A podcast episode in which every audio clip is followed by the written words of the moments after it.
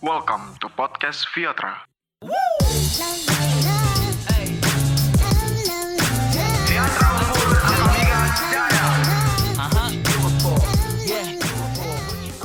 Selamat datang di podcast Viatra yang akan dipersembahkan untuk rakyat Viatra. Podcast Viatra, present by BMPM Akamigas. Selamat menikmati Podcast Viatra. Viatra unggul, Akamigas jaya. Halo apa kabar rakyat Viatra Kembali lagi di podcast Viatra. Kali ini akan ditemani oleh saya Septian Dari teknik instrumentasi kilang tingkat 4 Eh, Kali ini kita ada sesi baru Yaitu Q&A session. Kita akan saling melempar topik dan menjawabnya Sesuai dengan pertanyaan yang telah diberikan oleh teman-teman di akun Instagram BMPM Akamigas.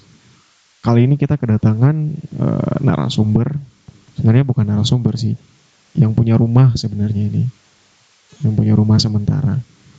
Kita kedatangan Ketua BMPM Akamigas periode tahun 2020, Pradita Bambang Murtianto. Monggo Pak. Oke, halo semuanya apa kabar? Eh, jadi di sesi pada kali ini kita bakalan ngobrol-ngobrol dikit aja tentang apa-apa yang teman-teman udah tanyain lewat Instagram tadi seperti disampaikan ya. Dan pertanyaannya apa kami juga belum tahu bakalan seperti apa nanti. Jadi kita lihat aja. Oke, kok sedikit aja tuh? Ya bolehlah banyak. Kalau banyak nggak apa-apa ya. Mampu nggak nih jawabnya nih? Ya nggak tahu ya seberapa sulit biasanya pertanyaan dari teman-teman ini nggak ketebak, nggak ke- terduga gitu. Kadang ada yang sebatas bercandaan, kadang ada yang seriusnya tingkat tinggi, ya kan? Iya sih bener sih. Emang mahasiswa PMK Migas itu jiwa kritisnya sangat tinggi dan mendarah daging di setiap mahasiswanya gitu. Betul sekali. Jadi untuk teman-teman pendengar setia podcast Viatra, selamat mendengar dan kita akan mulai dari mana nih? Dari pertanyaan yang ringan-ringan dulu aja, mungkin bisa. Eh, boleh. Oke. Kita kan silakan. udah mencapai di penghujung tahun 2020 nih. Iya benar di penghujung tahun periode juga lebih tepatnya. Yoi. Eh kasih satu kata dong yang menggambarkan tahun 2020. Satu kata ya, Heeh, satu kata. satu kata doang yang menggambarkan sat, set the whole of this year. Apa ya satu kata, satu satu frasa, satu klausa boleh gak? Hmm, Jadi lebih ke full of struggle tahun 2020. anjir struggle banget. Iya kan struggle banget soalnya eh, nggak terduga gitu bakalan kejadian apa di tahun 2020 ini kan.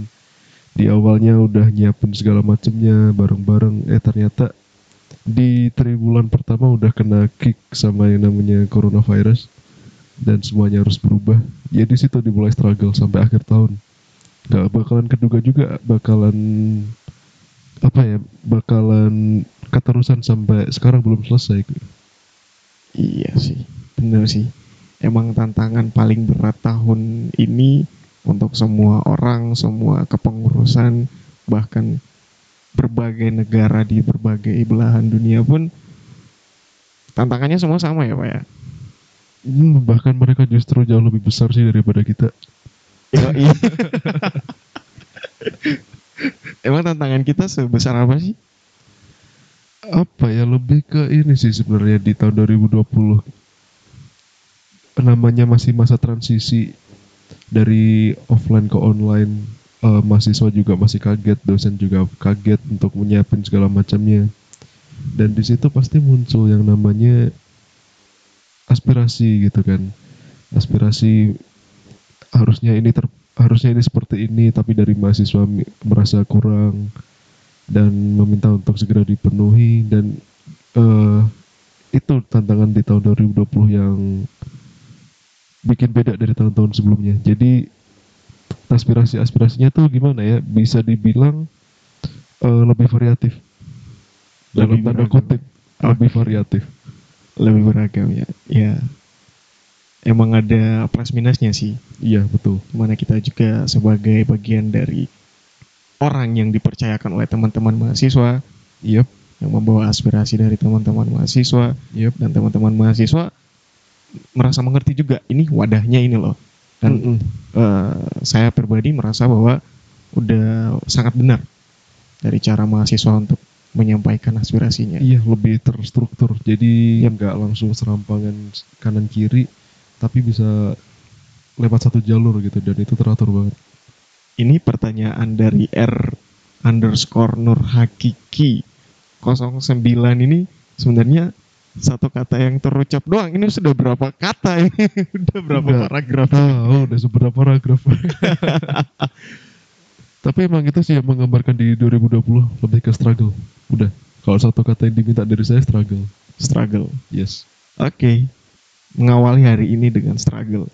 Nah, kira-kira dari struggle itu gimana cara untuk mengatasinya selama ini? Cara mengatasi untuk struggle-nya itu di 2020 ya. Jadi eh, lebih banyak putar otak. Tentu tentunya bukan putar otak dalam hal pribadi. Eh, masuk saya apa namanya?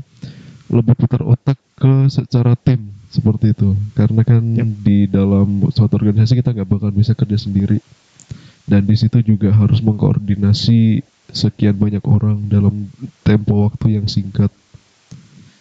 Dan kita mau nggak mau eh, nggak mungkin kegiatan tuh nggak jalan gitu selama satu tahun. Yaitu di situ kita gimana caranya biar bisa cari proker alternatif sehingga eh, bisa bermanfaat bagi mahasiswa juga. Terus masih ada kegiatan penghidupan di asrama. Lebih ke situ sih. Berarti lebih ke mencari ar- alternatif dari hal-hal yang memang kita nggak bisa jalani, kita nggak bisa maksa nih. Hal ini betul, harus dilaksanakan. betul. Kayak kemarin misal kita bilang aja kayak apik gitu ya. Iya bener Apik sayang banget nggak bisa dilaksanakan tahun ini. Kendalanya karena apa tuh?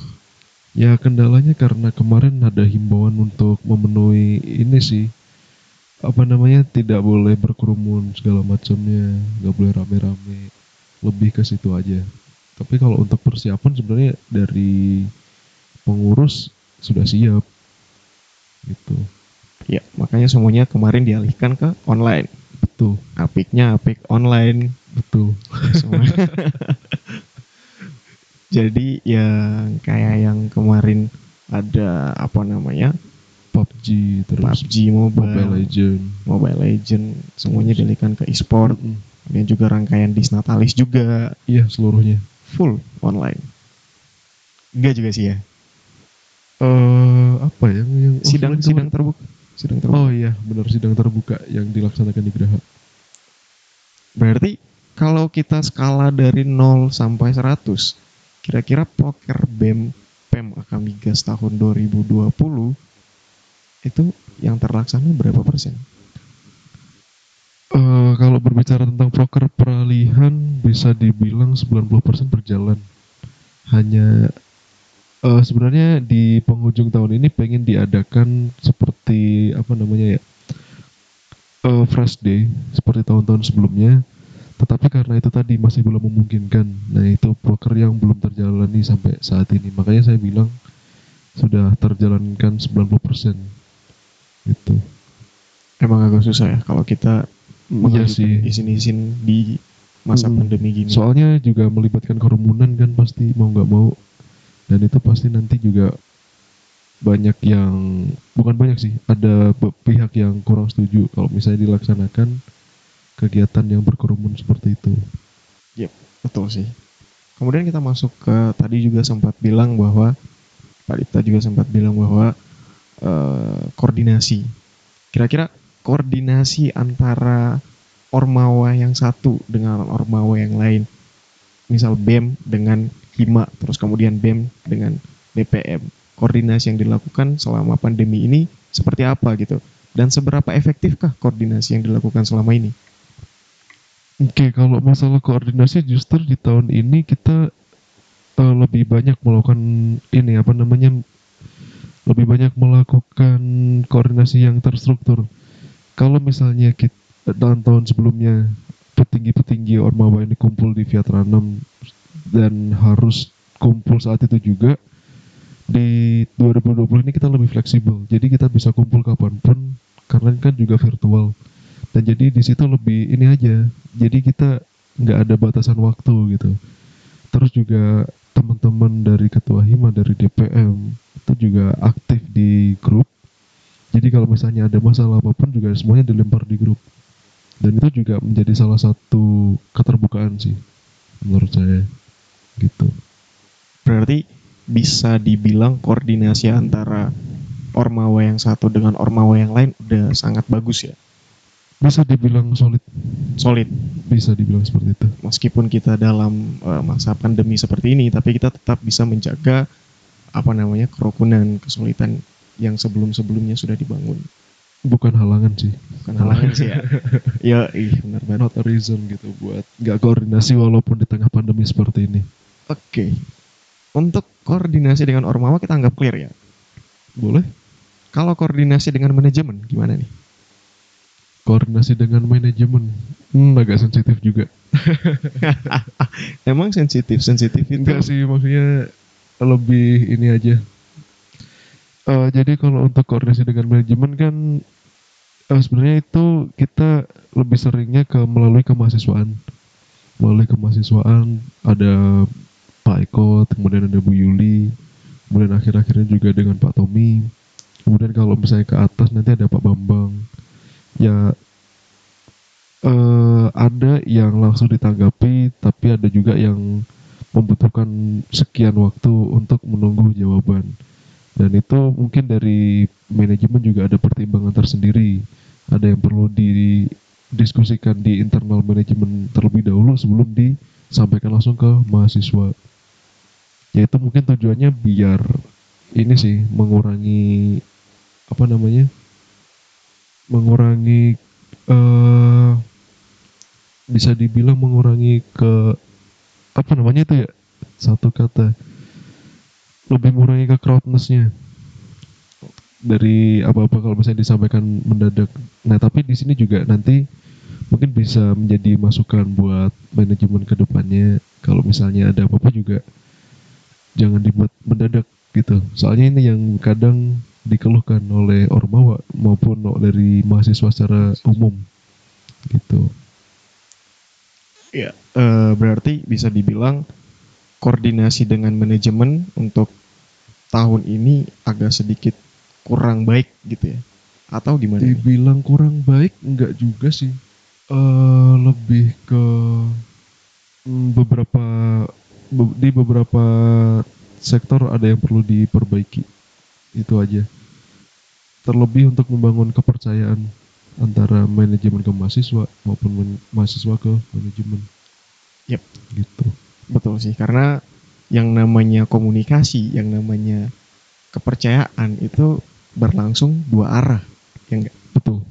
Kita Jadi nggak bisa kita cuma nuntut dan mem- meminta tuntutan untuk dipenuhi tanpa eh, memberikan kewajiban dan hak yang nanti bakalan diterima gitu. Jadi eh, kalau saya sih prinsipnya harus ada timbal balik gitu. Ya, betul. Ada timbal balik. Tapi eh, mahasiswa juga ingin didengar Iya pasti. dalam Pasti. hal, dalam hal ini sebagai anak Mm-mm. ingin didengar. Ketika kita mencari eh, misalkan di sini kemahasiswaan, tapi kemahasiswaannya itu gak selalu merespon apa yang kita sampaikan gitu loh. Kadang di situ ada hal-hal yang menjengkelkan di hati juga seperti itu. Karena posisinya di sini teman-teman ini adalah teman-teman yang membawa aspirasi seperti itu. Teman-teman ini adalah teman-teman yang diberikan tanggung jawab. Ketika mereka tidak bisa menjalankan tanggung jawab dengan baik, maka mahasiswa di bawahnya akan meng- mengatakan bahwa oh, teman ini tidak amanah seperti itu. Akan menjadi beban buat dia tersendiri. Iya. Jadi gimana ya? Tadi yang saya bilang itu harus ada timbal balik yang positif. Gitu kalau misalnya kita meminta sesuatu ya pasti kita harus mau memberikan sesuatu. Dan itu pun harusnya eh, dilakukan oleh semua pihak, baik dari manajemen, dari mahasiswa atau bahkan dari dosen. Jadi eh, seharusnya ya gimana ya harus saling memberi intinya. saling memberi dan Hmm. saling mendengar Betul sekali. ya Itu tadi saling men- saling mendengar. hal yang paling pertama itu sebenarnya mendengar ya Pasti mendengar baru dilaksanakan. Ditanggapi dulu boleh baru dilaksanakan. Diproses dulu ya? Pastilah. diproses. Oke. Kalau komunikasi dengan eh, eksternal gimana nih BEM tahun ini? Komunikasi Bem- dengan bem. eksternal. kedinasan mungkin. Oke, jadi di awal tahun periode itu sebenarnya kita sudah jalin komunikasi dengan ini sih eh, forum mahasiswa kedinasan Indonesia seluruhnya itu sudah kenal oleh eh, sudah kenal ke Pemaka Migas itu diawali dulu waktu ada yang namanya bakti sosial di Kabupaten Bandung. Nah waktu itu awalnya teman-teman dari FMKI nggak tahu Pemaka Migas tuh di mana. Bukan seluruhnya sih, tapi banyak banyak yang nggak tahu. Nyata di situ ya sebagai delegasi dari Akamigas ya dikenalin lah di mana sih letaknya. Paling nggak letaknya. Soalnya waktu ditanya tahu nggak sih Cepu tuh di mana? Sebagian besar pada nggak tahu.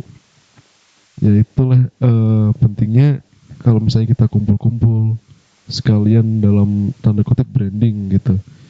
Nah, setelah ngobrol-ngobrol dengan mereka, itu ada kesempatan juga sebenarnya bagi Kamigas untuk jadi tuan rumah musyawarah nasional di tahun 2021. Karena kita waktu itu waktu ngobrol-ngobrol dengan pengurusnya juga langsung dikasih tanggapan positif. Oke boleh satu kali lah, ses- eh, sesekali lah di Akamigas biar semuanya tahu ada kedinasan di Cepu seperti itu. Nah tapi karena ada pandemi ini jadi agak diundur dulu. Kurang tahu apakah nanti akan mendapatkan tawaran lagi di tahun 2021 atau bisa jadi di 2022. Selain itu juga kalau misalnya untuk koordinasinya eh, ada komunikasi aktif dengan Humas FMKI. Jadi untuk kegiatan-kegiatan itu atau untuk informasi apa pun yang misalnya penting bisa tersampaikan. Kayak misalnya kemarin waktu apa ya awal-awal masa pandemi dari FMKI kan juga mengadakan beasiswa ini beasiswa pendidikan. Tapi dalam bentuknya kuota gitu kan. Dan dari mahasiswa PEM juga ada yang berpartisipasi dan alhamdulillahnya dapat gitu bantuan kuota internetnya itu. Nah gitulah eh, hubungan BEM dengan eksternal. Selain hubungan BEM juga mungkin hubungan dari organisasi-organisasi di bawah HIMA saya kira cukup bagus ya Pak ya nggak ada masalah. Sangat bagus banget malah iya ya. benar. Nggak ada masalah sama sekali. Teman-teman di luar kita punya beberapa hima dengan hubungan eksternal yang sangat baik. Itu juga menjadi pendongkrak untuk eh, orang luar lebih tahu tentang PMA Migas Iya bener. Jadi- Contohnya aja kayak yang di apa namanya teknik produksi, dia ada yang ke apa sih Permapi yang kemarin juga mahasiswa PEM jadi presidium nasional. Kemudian ada IATMI SPI yang di teknik eh, pro- pengolahan ada PKKM TKI, kemudian juga barusan ini barusan dapat kabar eh, diterima jadi student chapternya AIKE yang American International of Chemical Engineering itu. Kemudian kalau yang di TMK juga ada yang M Software itu. Di instrumen gimana? Ada forum mahasiswa eh, forum komunikasi mahasiswa instrumentasi itu juga kemarin eh, dari teman-teman instrumen juga ada pendelegasiannya untuk ikut musyawarah besarnya juga kalau di logistik kalau nggak salah ya itu eh, ILC mungkin dari teman-teman logistik habis ini bisa dikoreksi kalau saya salah ada yang namanya ILC bukan Indonesian Lawyers Club tapi Indonesian Logistic Community Indonesian Logistic Community. Yoi. Nah, jadi baguslah hubungan keluarnya nggak hanya di- dari satu pihak aja. Jadi semuanya udah bisa berpartisipasi untuk eh, bergerak di eksternal kampus. Oke, tadi kita udah ngomong yang agak bagus-bagus dikit ya. Coba kita ngomong yang agak kurang-kurang dikit. Kira kira-kira BEM PEM ta- Akamigas tahun ini tuh kurangnya di mana sih? Sebagai evaluasi juga buat kita. Untuk bicara kurangnya di mana, mungkin kita bisa perbaiki di bagian internalnya dulu.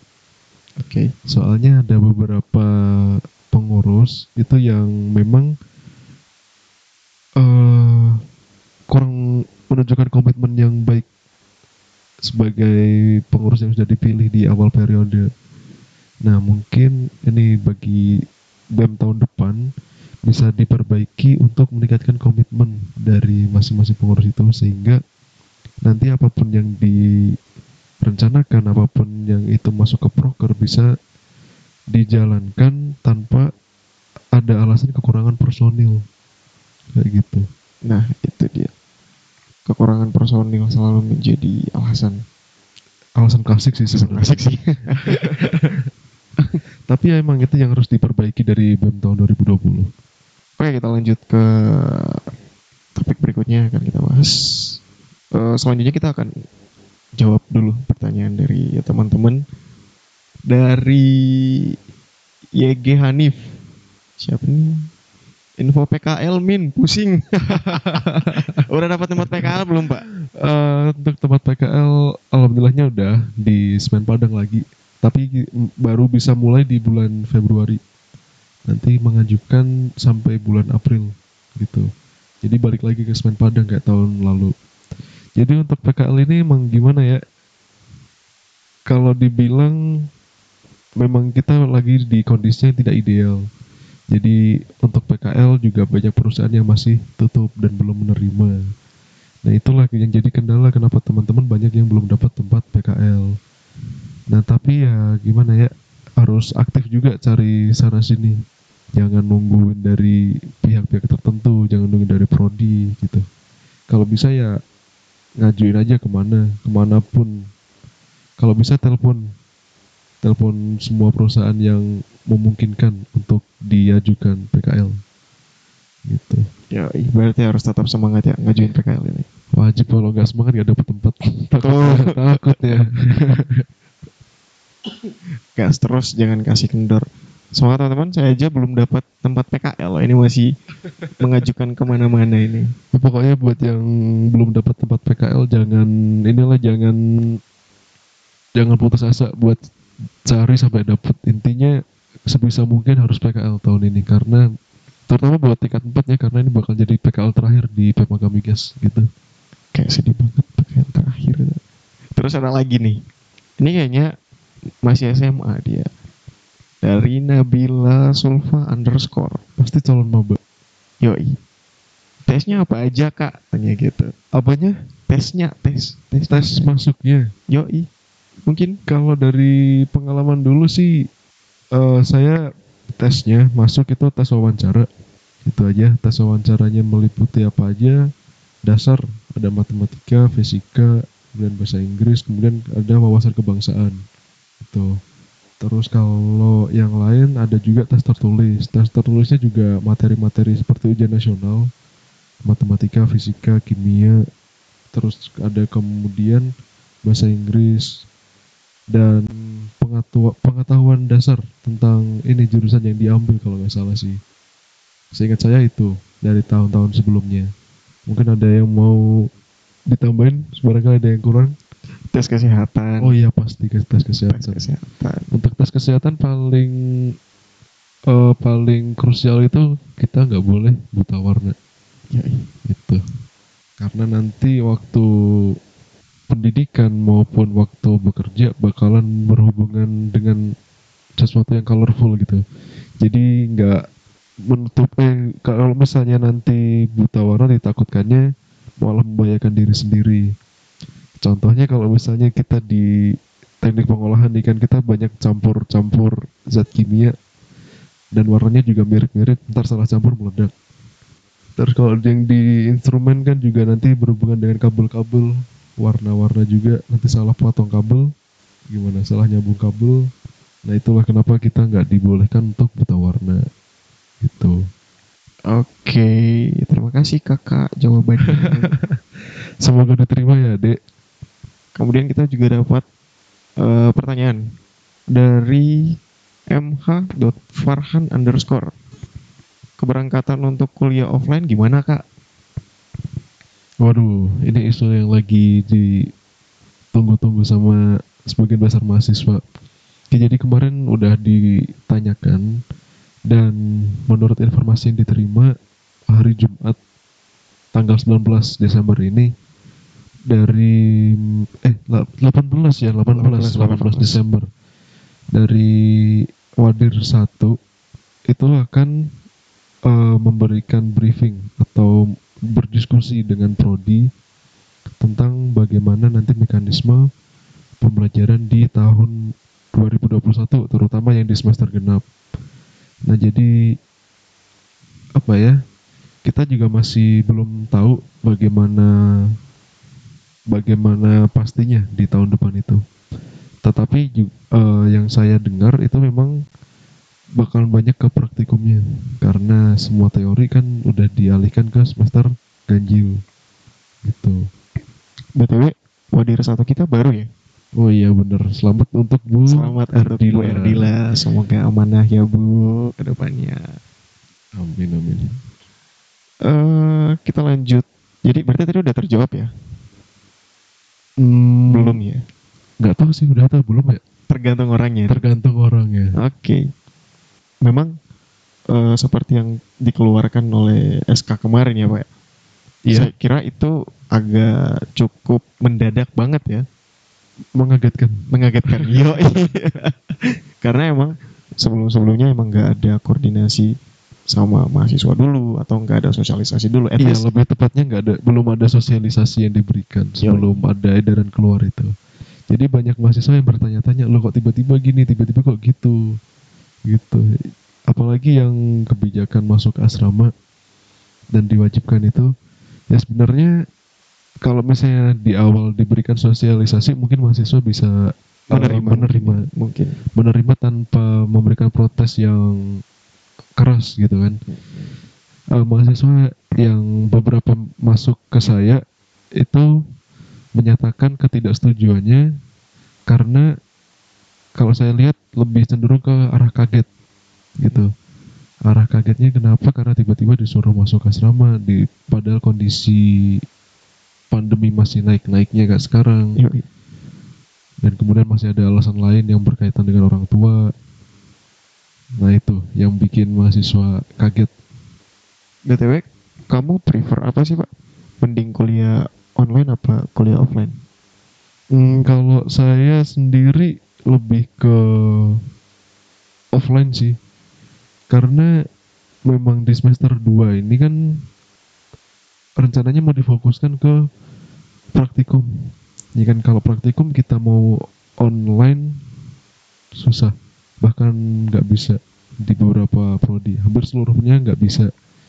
Gitu. Jadi untuk mencapai target di tiap-tiap tingkatnya saya sendiri lebih prefer untuk yang offline gitu Lebih ke offline ya. iya kalau kamu sendiri gimana eh gimana ya? Kalau kita berkaca dari setahun, eh setahun, iya setahun belakangan yang telah kita iya setahun jalani ini, mending offline sih. Lebih lebih off atau on offline. off ya mending off. offline. Ya gimana? Karena ketika kita online juga apa-apa yang telah dijanjikan nggak dapat sesuai dengan apa yang di awal dijanjikan juga. ya, ya, ya, ya gimana ya? Kalau kita mau bilang nanti kita jadi manusia yang kurang bersyukur. Jadi ya disyukuri aja apa yang ada dulu. harus kalau itu Oke, kita lanjut ke pertanyaan berikutnya. Dari Irfan underscore GS 10. Izin bertanya kak, lulusan SMK Basic Pertanian bisa masuk PMAK Migas nggak? oke secara general gini deh untuk masuk di PMK Migas itu yang bisa adalah mahasiswa dari eh siswa dari jurusan IPA untuk yang SMA kemudian untuk SMK itu adalah teknik apa pun tekniknya pasti bisa. Nah apakah pertahanan itu masuk teknik? Nanti mungkin adik yang tadi bertanya bisa mengetahuinya sendiri. Kalau misalnya pertahanan itu masuk ke teknik berarti bisa jawabannya ya kak ya. Tapi kalau misalnya pertanian itu bukan teknik, ya belum bisa masuk ke Famaka Migas. Oke, mungkin udah cukup terjawab ya, ya. Pertanyaan yang sebelumnya yang prefer offline atau online Ya, tadi udah dijawab ya. Itu dari sudah, sudah. Selin Selindai tadi yang nanya. Itu ada dari Selindai. Ternyata kita ini cukup apa namanya visioner. Kita pertanyaan yang sedang yang ingin kita ajukan ternyata udah ditanya di sini. Wah. Selanjutnya nih ada nih dari Sam Gustinus. Sam Gustinus apa nih? Kenapa pembagian kuota baru dikasih setelah perkuliahan udah selesai? Kenapa tidak cash saja sebagai kompensasi? Wah, kenapa tuh? Kira-kira Aduh, gimana nih jawabnya ya? eh ya kalau menurut saya sih saya juga setuju sih. Kenapa dikasih setelah udah selesai perkuliahan? Ya, padahal kan kita kuliah berjalan kan butuh kuota. Gitu. Bener banget. Ya mungkin ada kebijakan tersendiri jadi pertimbangan dari atasan dan kita tidak mengetahui itu Emang hal- hal-hal yang seperti itu ya. gaib. Bersifat gaib, astaga. Masih percaya musrik ya Pak? Bukan, itu kan sesuatu yang kita nggak tahu tapi kita yakini apa, kalau misalnya hal itu ada. Emang eh, kalau mau dilihat dari mahasiswa sendiri, kebanyakan gak setuju ya dikasih setelah perkuliahan. Apa urgensinya gitu? Urgensinya apa gitu? Ya kalau dari teman-teman sih pada nanyanya kenapa dia kasih di akhir, emang hampir semua nanya kayak gitu. Soalnya kan perkuliahan juga udah jalan dari awal semester. Dan itu semuanya adalah full online. Ya kan di mana kita membutuhkan fasilitas berupa kuota. Jadi ya wajar sih kalau misalnya dari teman-teman menanyakan seperti itu. Dan itu jadi big question juga kenapa begitu? Nah, kalau dari saya pribadi pengalaman selama eh, kuliah offline, eh kuliah online di asrama, maaf, kuliah online di asrama, kalau di asrama Viatra satu sendiri kan ada namanya wifi kan, iya wifi di sana ada wifi. Terus kita kan pakai asrama, eh, wifi dari asrama dan itu dipakai sekitar sama 15 orang instrumen. satu server Yoi. Bayangkan nggak? Kita 15 orang bareng-bareng kuliah online pakai satu wifi yang sama. Bayangin aja tuh. Itu ngeleknya minta ampun. Itu sampai kalau ada dosen yang mewajibkan untuk nyalain kamera, kayaknya yang dilihat cuma video dalam bentuk gambar deh. saking putus-putusnya, saking patah-patahnya. ya mungkin ini bisa nanti menjadi masukan juga untuk manajemen bagaimana menyikapi hal yang terjadi di asrama seperti itu. Mungkin ya memang sudah difasilitasi wifi hampir di setiap Viatra bahkan satu Viatra pun ada beberapa spot gitu untuk memfasilitasi perkuliahan daring ini. Tapi ya memang ada eh, yang dirasa masih kurang dan butuh diperbaiki sana sini. Dan itu harusnya juga dari mahasiswa eh, bisa juga menyampaikan melalui eh, apa namanya Sylvia. Ya betul, melalui Sylvia. Kalau misalnya ada keluhan disampaikan di sana, nanti kan bakal ditanggepin. Dan harapannya juga eh, setelah disampaikan keluhannya bakal segera diperbaiki atau segera dipenuhi Yoi. seperti itu. Sejauh ini juga sering kok. Kemarin Bukan sering sih, maksudnya tiap kali ada keluhan juga pasti ditanggapi. bener sih. Kalau di Sylvia emang gercep banget Pak Wahyudi. Ya, terima Iya. kasih banget Pak Wahyudi sebagai kepala asrama. Pak Wahyudi cukup sangat gercep sih. Dan juga dari tim Sarpras nggak pernah gimana nggak pernah ngeluh nggak pernah capek gitu kalau ada keluhan dari mahasiswa pasti aja datang cepat terima kasih pak Betul betul betul. Kayak kemarin ada kasus di kamar teman saya itu apa namanya eh, saluran pembuangan airnya itu eh, buntu. Langsung dilapor ke Sylvia. Hari itu juga langsung dibersihin. Wah Iya kemarin juga di kamar saya sendiri malah ada trouble masalah listrik. Itu ada korset dan yang buat ngecharge tuh semuanya nggak bisa di beberapa kamar. Itu dari temen sekamar saya lapor jam berapa itu jam 3 atau jam 4 sore. Kemudian dalam waktu satu jam itu udah ada petugas datang. Wah, mantap sih. Jadi langsung diperbaiki gitu loh. Ini dipertahankan aja sih sesuatu yang seperti ini. Iya, Ucap. betul. Kayak kemarin kalau wifi di Viatra 1 yang sering bermasalah juga ketika kemarin langsung dilaporkan ke Pak Joko. Pak Joko terima kasih Pak Joko atas Pak Joko. responnya yang selalu cepat. ke respon Pak Joko lebih cepat Joko Priyatno. Pak Joko Priyatno. Respon Pak Joko lebih cepat daripada internetnya. Emang nih Pak Pak Joko nggak tahu makan apa deh. Bisa secepat itu. Langsung siap Mas. Langsung menuju Langsung TKP gitu. meluncur, Langsung meluncur gitu kan. Iya, tapi meskipun ya lemot-lemot juga, tapi ya balik lagi back to basic bersyukur gitu ya. Mm, betul banget. Oke, kita lanjut ke pertanyaan berikutnya. Dari Clara underscore Putri E-nya 3. Putri E gitu ya. Sebenarnya objek pengembangan di PEM itu apa? Fasilitas atau sivitas atau mahasiswa sebagai prioritas. Gedung terus dibangun, taman terus dipercantik, aspal terus ditambal. Tenaga pengajar ini keren sih. Berat ya pertanyaannya. Berat, berat, berat, berat. Ya bener. Gimana Pak? Oke, dijawab dari mana ya? Kalau prioritasnya, kalau yang saya lihat eh dari tema komunikasi ini sendiri udah mencakup ketiga-tiganya tadi yang disampaikan sih. Apa aja tadi pertama ada Fasilitas. fasilitas, fasilitas oke kita sama-sama tahu. Kemudian Sivitas. ada sivitas, sivitas juga untuk keseluruhan elemen dalam elemen dalam kampus juga udah dibangun dengan baik. Mahasiswa. mahasiswa juga.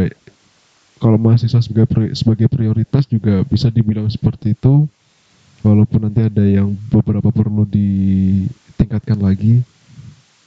Kemudian untuk tenaga pengajar. Nah, itu tenaga pengajar ini maksudnya yang kayak gimana nih? Iya sih kalau berkaca dari jurusan saya sendiri dari teknik pengolahan migas emang banyak dosen yang senior senior itu mulai berkurang jam mengajarnya. Nah mungkin ini yang dikeluhkan oleh teman-teman juga. Betul, betul. Mungkin juga karena membutuhkan pengalaman apa ya, membutuhkan experience lapangan yang lebih gitu.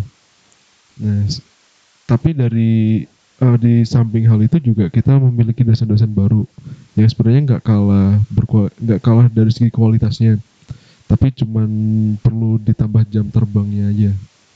Gitu nanti untuk bisa terjun langsung menangani mahasiswa. Apalagi kan kita di vokasi ya. Di vokasi kan lebih banyak nanti ke keterampilan yang bersifat real.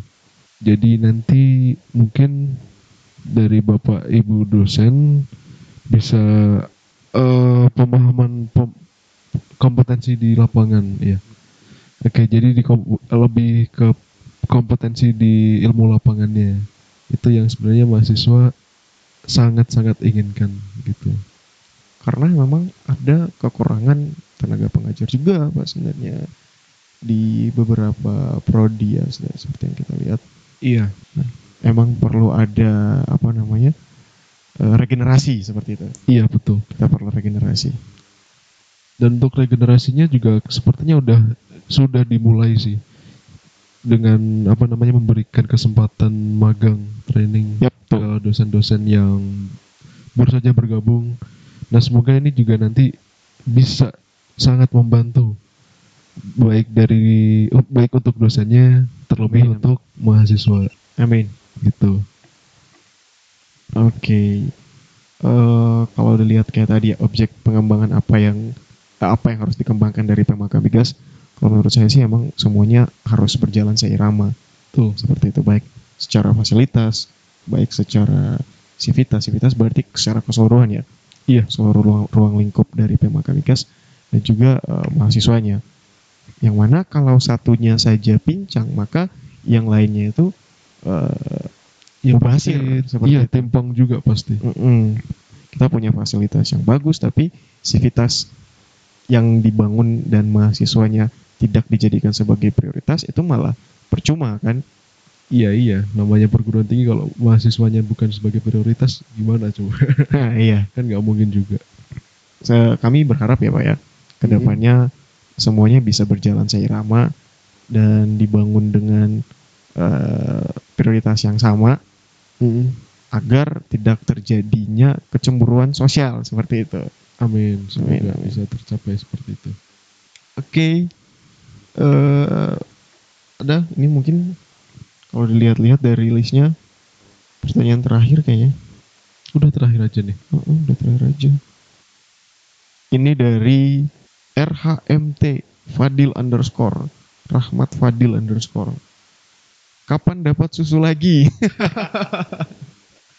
Kapan dapat susu lagi? Makanya kemarin habis dibagi ya bulan Desember ini kan barusan dibagi. barusan, barusan banget. Iya kan, barusan banget dibagi dua karton lagi kan. Dua karton. Masa masih kurang sih Fadil? Aduh. Kalau infonya sih dua bulanan dapat, tapi nggak tahu sih. Info yang saya dapat dua bulanan. Gitu. Ya jadi kalau misalnya mau dapat susu lagi tunggu Februari kalau masih ada. kalau Kalau masih, masih ada. ada. Kalau masih ada. Tapi kayaknya kalau offline emang kita dapat tetap dapat medkit sama susu gitu nggak sih? Nggak tahu sih yang jelas harapannya semoga corona cepat berlalu aja. Iya betul. Nggak usah dapat susu nggak apa-apa, yang penting penting corona, corona. berlalu. Ya, karena emang eh, mem- mempersempit ruang lingkup mahasiswa juga kan. Sangat mempersempit. Nggak bisa ngapa-ngapain. Kegiatan terbatas. Terus sosialisasi keluar juga sangat berkurang, terutama ke masyarakat Yoi. yang awalnya bisa apa namanya bisa bakti sosial ke sana ke sini terus ada yang namanya mengajar ke desa-desa kami gas menginspirasi dengan adanya Nah, covid ini kan nggak bisa jalan Yap. nah harapannya sih semoga cepat berlalu aja terus, ke- ke- terus semua kegiatan juga bisa berjalan normal lagi itu Kasihan ya kita lihat eh, teman-teman tingkat satu di asrama doang gitu. Iya kan ada biasanya. hiburan. biasanya kan paling nggak tiap pagi jalan bersama komandan gitu nyanyi-nyanyi Nah, terhibur gitu kalau terhibur sih Ini malam-malam malah diapelin sama kakak-kakak BEM. ya. yang katanya lebih lebih lebih galak daripada komandan sendiri tapi sebenarnya enggak sih Loh, itu klaim atas dasar apa itu? atas dasar pembelaan diri sendiri Oke. iya, jadi mungkin teman-teman yang di luar asrama yang belum tahu, jadi selama ini teman-teman tingkat satu yang di asrama itu eh, dibimbing sama kakak-kakak dari pengurus BEM ya. iya sebenarnya itu tujuannya untuk ini aja sih membiasakan membiasakan dari mahasiswa baru supaya bisa beradaptasi ke lingkungan Pema Kamigas khususnya di lingkungan asrama jadi nanti kalau misalnya kita nggak mengadakan kegiatan seperti itu takutnya nggak bisa membedakan gitu antara mana sih hidup di kos sama mana sih hidup di asrama. Pasti kan tata tertibnya juga berbeda budayanya juga berbeda terus kondisi lingkungan juga berbeda. Nah itu yang sebenarnya pengen kita eh, kenalin ke mahasiswa baru. Bukan bermaksud apa-apa emang itu tujuan utamanya. Oh iya, kita terima kasih dulu nih sama kakak-kakak BEM semua yang sudah eh, meluangkan waktu untuk bisa bersama adik-adik terkhususnya kakak dari bidang kedisiplinan patriotisme rank dan, dan juga, juga nyoman. Nyaman dan tim ya. Nyoman and teams emang menjadi apa namanya eh pelopor. bukan pelopor apa sih bahasanya tuh? Eh apa? The star. maskot. Iya, Ah. rising star rising starnya. Rising star buat adik-adik tingkat satu ini terima kasih untuk semua teman-teman bem yang di asrama yang sudah mau meluangkan waktu untuk mendampingi adik-adiknya semoga eh, segala sesuatu yang dilakukan dapat menghasilkan hasil yang baik yaitu Amin. menghasilkan adik-adik dari tingkat satu yang lebih baik dari sebelum-sebelumnya aja udah, Amin. udah sangat baik sebenarnya. udah baik sih sebenarnya tapi yang lebih baik ya Gitu. harus harus lebih baik lagi itu sih yang bikin salut dari teman-teman BEM yang di asrama kemarin kita ngadain apel dari bulan Agustus sampai menjelang Desember dan komit gitu. Komitmen, Alhamdulillah ya. betul. Dan Puji Tuhan. Terima kasih aja atas komitmen yang diberikan. Semoga nanti bisa bermanfaat ke depannya. Eh, mungkin ada pesan-pesan terakhir Pak untuk tahun ke depan ini kira-kira kepada manajemen maupun eh, BEM-PEM Akamigas periode 2021 atau terkhususnya juga buat semua mahasiswa yang ada sih. Hmm, Kalau pesan untuk secara khusus nggak ada sih, lebih ke umum aja. Yang intinya lebih ke perbaiki jalur komunikasi atau cara-cara komunikasi gitu aja. Pokoknya kalau misalnya mau berkomunikasi, terutama dari mahasiswa ke manajemen yang baik, sopan, kemudian nanti harapannya dengan kita berkomunikasi seperti itu mendapatkan feedback yang baik juga. Feedback yang positif pastinya. Iya pasti harapannya seperti itu. Karena kalau misalnya kita komunikasinya serampangan, kan takutnya juga berimbasnya ke mahasiswa sendiri, gitu. Jadi, jadi secara umum lebih ke perbaiki komunikasi aja, siapa pun pihaknya. Oke, eh, kita disclaimer ya. Ini pertanyaannya ini kita jawab ketika kita lakukan podcast ini di udah hari Jumat 18 Desember pukul 3.37 pagi. Jadi bagi teman-teman yang bertanya di atas pukul 3.37 pagi hari Jumat itu mohon maaf kita tidak menjawab karena udah lewat waktunya. Betul. Ini emang kita sengaja juga untuk menunda waktu podcast harusnya kan sore. Tapi karena dirasa masih banyak pertanyaan bakal masuk ya udah ditunda malam. Eh bukan malam pagi malah justru. Iya. Sampai jam betul. 3.37 udah baru subuh ini kita baru mulai podcast. hampir subuh. Emang pantang tidur. Ini eh, berkat dari susu beruang mungkin ya, beer brand ya, Dan madu. madu untuk meningkatkan antibodi teman-teman di asrama para rakyat Viatra semua. Mungkin ada Eh, pesan-pesan yang ingin disampaikan. mungkin dari saya sih ya kita hidup banyak-banyakin bersyukur aja sih kalau menurutku. Ya karena kalau kita selalu merasa kurang, maka akan selalu ada hal-hal akan selalu ada aja hal-hal yang mendorong kita untuk berpikir negatif. Tapi eh, kalau tanpa ada hal-hal negatif, kita juga nggak bisa berpikir positif. Yap. Tuh, jadi ya seimbang. Harus seimbang, Positif negatif. Terus yin, yin dan yang yin dan yang. Dan memang kadang berpikir negatif itu memacu kita untuk berpikir kritis. Tuh. Dan juga ntar juga membangun ke positif. Yoi. Jadi ya negatif diperlukan tapi jangan kebanyakan, positif diperlukan juga jangan kebanyakan. Intinya seimbang. Yoi. Oke. Eh, mungkin itu dari kami berdua malam ini ya Pak ya. Ya, Eh, sekiranya bisa menambah menambah apa nih wawasan enggak juga. ya bisa dibilang wawasan. Iya, semoga ke depannya kita semua bisa bekerja sama dengan baik dan bisa membawa PEM Akamigas Menjadi lebih baik. Yoi. Saya Septian Dwi Saputra pamit undur diri. Dan saya Pradita Bambang Murtianto. Terima kasih atas kesempatan yang diberikan kepada kami. Selamat pagi, Pagi. dan sampai berjumpa di podcast-podcast berikutnya. See you.